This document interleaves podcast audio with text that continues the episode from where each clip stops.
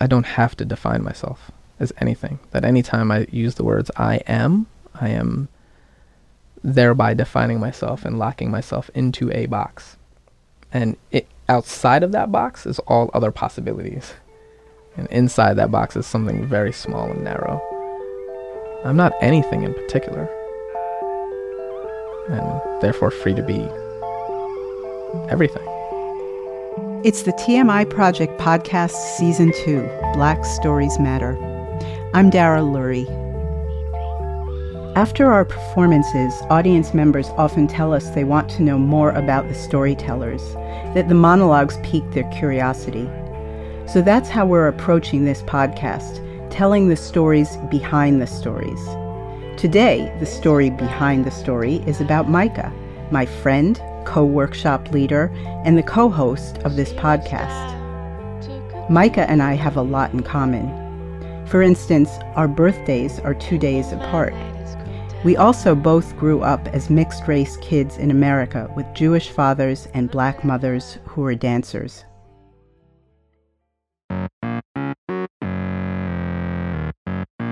At TMI Project, we have a couple mm-hmm. theories about how Micah is able to be in so many places at once.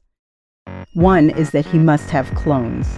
Another is that he travels through little rips in the space time continuum. But my personal theory is that Micah is a fifth dimensional being who moves through our 3D continuum with ease. In addition to co facilitating storytelling workshops, he serves on the boards of many local social good organizations, teaches mindfulness, sells vegetables at the farmer's market, hosts a weekly hip hop radio show with his son. Oh, and he works full time dismantling late stage capitalism with the Good Work Institute.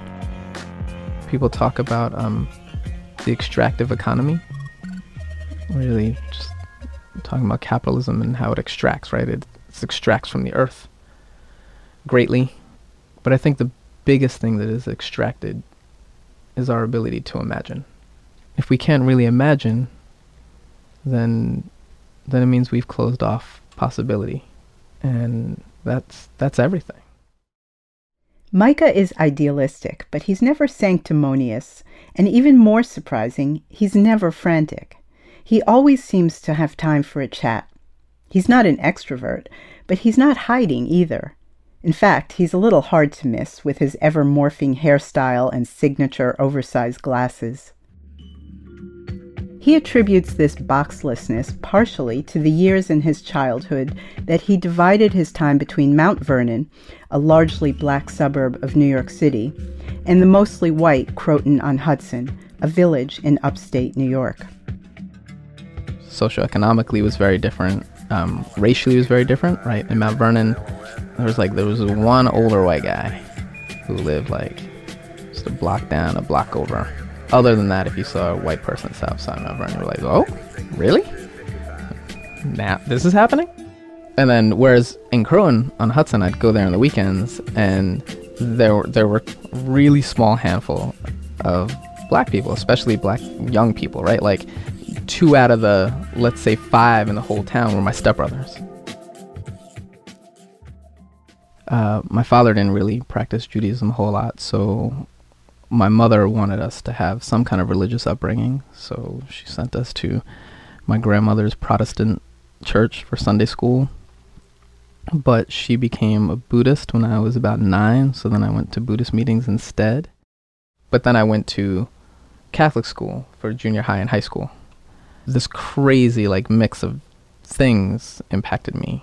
Honestly, I've always thought it was my blessing right? That like I think a lot of kids of mixed race even feel the need to. It's a common thing that kids feel the need to pick, and I think it was just really clear for me early on that like I'm never gonna be able to pick a box because like I don't fit in any of them.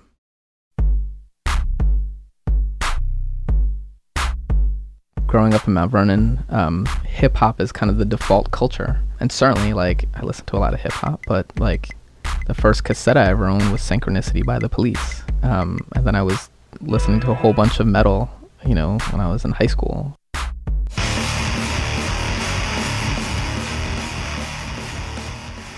I was the first person in the pit, you know, like that was me. And there's a decent chance that at all those shows, I might have been the only person of color. Micah is the product of a long line of powerful women, starting with his mom, Marlene Fertig. So my mom used to dance for Ailey. She actually stopped dancing for Al- Ailey when she had me. There, there's one word that I've heard a lot of people use in describing my mother, and that's regal. My mom, as a Buddhist, uh, Nichiren Daishonin Buddhist, so it means that she often chants Nam Myoho Renge Kyo.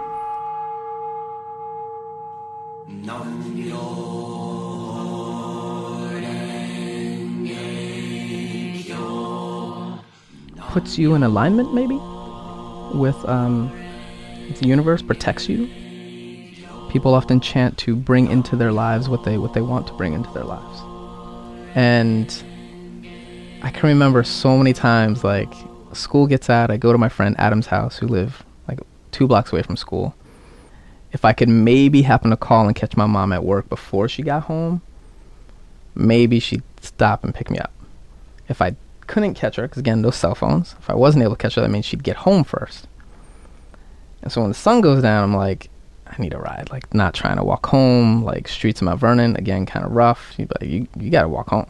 Like, you, you could have walked home sooner. Just chant.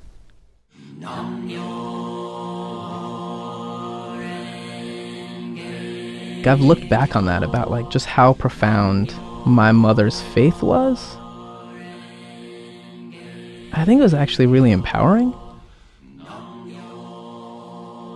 Chant. There's nothing else you can do. Do that. And it's worth noting that like having retold her this story since she she she cannot believe that she said that to me. She's like, "No, I didn't. No, I didn't." I'm like, "Yeah, you did." In his first TMI project monologue, all the way back in 2017, Micah considers the historic treatment of black people in cinema and pays tribute to another powerful female in his life, his grandmother, Blondina Fertig. Growing up, there were only a few black TV shows. Shows made for us, and then everything else. Shows featuring people who have our skin color. Sure, there's MTV, but thank God for BET because there are a number of music videos featuring black music that MTV just can't seem to fit into its regular rotation. Yo MTV Raps is only a half hour a week. There's the occasional black character on your primetime shows, and then there's the Jeffersons, Good Times, What's Happening. Then, in a class of its own, there's The Cosby Show. If you can understand the significance of these shows, it's probably because you are black. You understand when we went from moving on up to being as high up as we knew. That's what made The Cosby Show so remarkable. We look good, we look smart, funny, wealthy, educated. We felt proud. Or when Roots was on TV, that was something different entirely. I was young and don't fully remember what it felt like. But my mother tells me during that week while the show was on TV, you just couldn't see the white people around you the same way. I grew up with my stepbrother watching all the action movies I could, knowing from the start that there could only ever be one character with our skin color in the cast. And as sure as anything, they would die first. This is the kind of thing you laughed about. You would watch waiting for it, expecting death because you knew that the character was of so little value to the story, just like the real life American story, or how they tell it. But there was this one movie, In Too Deep, or was it Deep Blue Sea? Too many damn shark movies. But do you remember it? It was that one star in LL Cool J. He didn't die first. I'm 15 years old. My stepbrother and I, we sit together watching Deep Blue Sea or just Killer Shark movie number 12, and we're waiting, waiting for him to die first. But we're dumbstruck. Someone dies before him, a white guy. What? he doesn't die second either. Oh, shit. He actually makes it to the end of the movie. We can't believe it. He survives with this lovely white couple all floating in the middle of the ocean after having survived and killed a shark, smiling with relief, waiting to be rescued.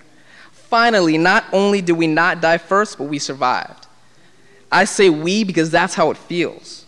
When the portrayal of your people is so few and so often lacking in depth or truth, or is only used as a means to remind you of your place, you feel like it's a we thing. But just then, just as we're about to cheer for our survival, out of nowhere, Shark jumps up and eats LL in one bite. Damn! Just like that, we're put back in our place. Wait, what? Wait, wait, wait. Actually, I think LL lived in that movie. I think he made it to the end of that shark movie. But that was when it started to change. It was some other movie where the black guy did die at the end, got eaten by a shark. Too many movies of us always dying to know the difference. The happy ending just doesn't include black people. The stories of our resilience, our fortitude, and our death. We almost made it, but once again, we're written off as the supporting character in the American dream. TV's changed a lot since then. My son knows the joke we die first. I didn't teach it to him. It's just a thing. But it's different for him because we don't always die first anymore. Luke Cage didn't. Luke Cage. Have you seen Luke Cage? Let me tell you, Luke Cage is vindication for all the black characters that had to die first. That's how it feels to me. I want more stories like Luke Cage where we don't just remind the world how greatly we contributed or sacrificed or how many of us died, but instead are a part of a story that envisions a world where we just do our thing.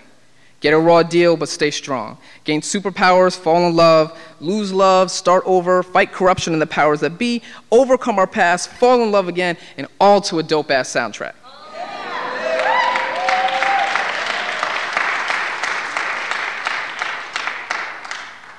Our people have superpowers. Did you ever hear the superhero? Dun dun! Blondina Furtick. No. No, you didn't. That's because she's my grandmother. But believe me, Blondina Furtick has superpowers. She grew up in South Carolina. Her mother died when she was only six years old of rheumatic fever. At 12, her father died of pneumonia. This is just her backstory. At 13, she was lucky enough to receive an education due to her siblings sending her off to live with a white family where she worked as a nanny and housekeeper. She was allowed to go to the colored high school while she worked for that white family. Later, she met and married my grandfather. He promised her that when he retired from the post office, he would take her to all the places he was stationed in the army. And he kept that promise France, Germany, England, Alaska. Let me tell you about Alaska real quick. My grandfather's all black regiment complained about their unfair treatment and were stationed in Alaska as punishment for complaining. They built the first highway there. She went on to earn her master's degree in education and library science. She joined an organization to help Americans and Chinese relations through educators and took a month long trip to communist China. Then she went to communist Russia under similar conditions. It was remarkable that she went to so many countries as a black woman at a time when Americans of any color rarely visited such places. She lived in Mount Vernon and through a life of hard work and activism changed the place. Everybody knew my grandmother. She got free school for lunches for the kids in Mount Vernon by taking the Board of Education to court and winning.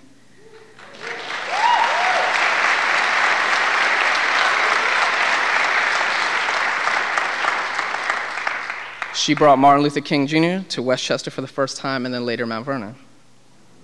Everyone knew she could be hard as hell on you, hard as hell on you, but only because she expected greatness that love, that way of showing it without ever saying it because she didn't, was Blondina Furtick's superpower, and she shared it with everyone. You'd say, I love you, Grandma. She'd say, Well, all right.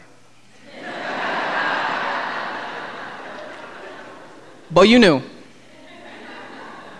She was a superhero. So many of us are superheroes. And yes, we do have the best soundtrack the world has ever known.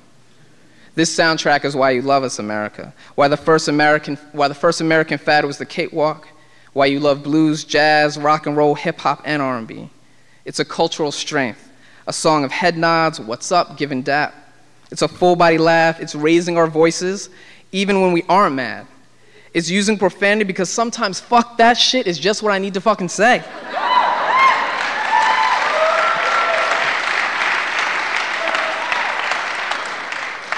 It is speaking with our hands. It is the language with the code switched off. It is the song of stories told. It is everything I both love and hate about chitlins. And yes, it is a privilege.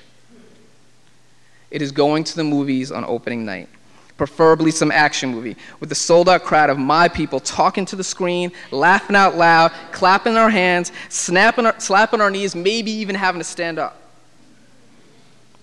Can we please make this happen? I miss it. The comfort of being in the majority, of just sitting back eating popcorn in a movie theater with a hundred folks culturally bonded by that soundtrack, laughing together. Can we find a movie and a time to fill the theater together? Everyone can join in, all of you. But we won't quiet down for you. We will just be us in all the beautiful ways that each of us so uniquely represents our blackness. Maybe art imitates life. Maybe life also imitates art. Maybe if we stop dying first, we can stop dying first.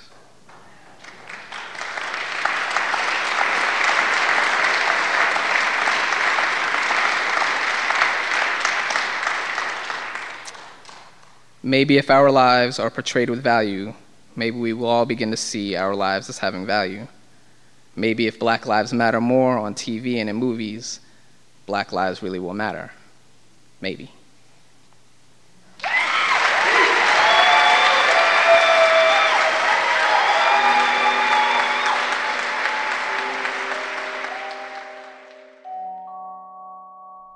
Although we couldn't have known it at the time, a year after this performance, the movie Black Panther premiered starring Chadwick Boseman, and suddenly black people could immerse themselves in the world of Wakanda could sit in a theater and see black greatness and complexity reflected back at them. Like Micah said in the monologue, maybe art imitates life, but life also imitates art. So you know what he did? He started a GoFundMe campaign, raised money, and bought out a couple screenings of Black Panther just for black people in our community to attend. I was at the screening of Black Panther that night, and I can tell you, Blondina Fertig would have been proud. Micah once told me that he feels he is stepping into his Fertig womanhood. In other words, he's reaching up, up to the bar that she set for him, for his sister, and his mother, for all of them, for all of us.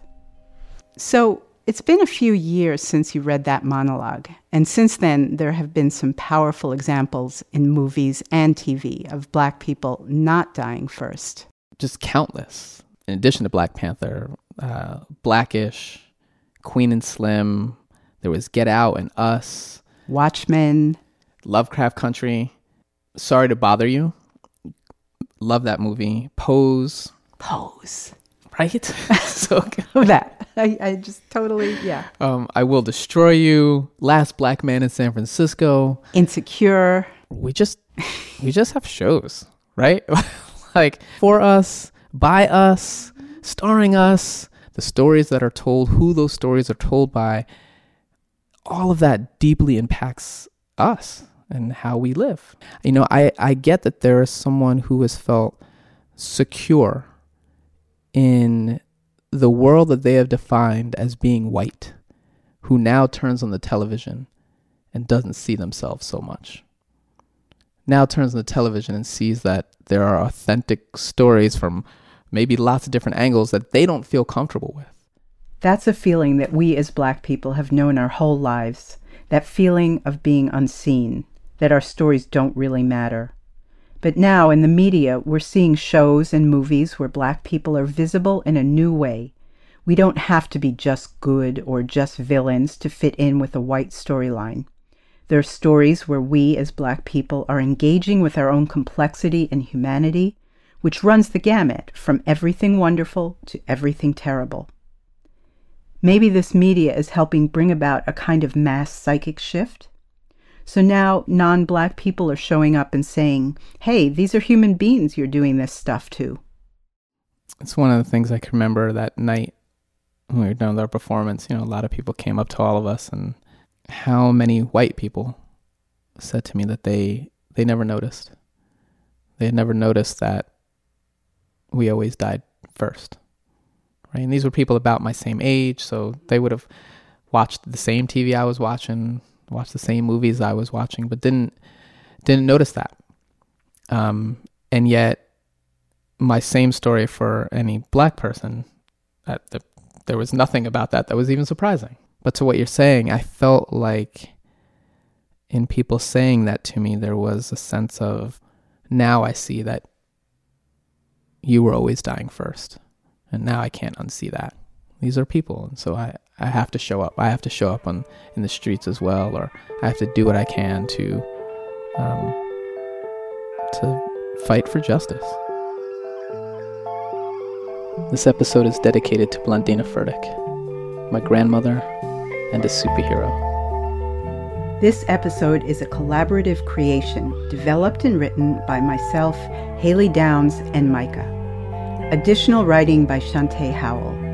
Haley edited and produced, and it was mixed by Marlon Barry. The theme song is Secrets by Edison Woods. Additional music by Karl Casey at White Bat Audio, Absurdist, Anatech, and Micah. Our executive director is Eva Tenuto, and our director of external affairs is Sarah DeRose. The operations manager is Blake File. Shantae Howell is the publicist for this season of the podcast, and Clarissa Marie Ligon is our Black Stories Matter virtual workshop manager. Lauren Gill is our graphic designer and webmaster. This podcast is co produced by Radio Kingston. If you like the podcast, please subscribe, rate, and leave a review. It really helps tmiproject.org forward slash Black Stories Matter. That's where you'll find more information about participating in online true storytelling workshops just for Black folks or attending a virtual live performance for an all inclusive audience. Help us continue to create radically true stories that have the power to change the world. Make a donation today. tmiproject.org.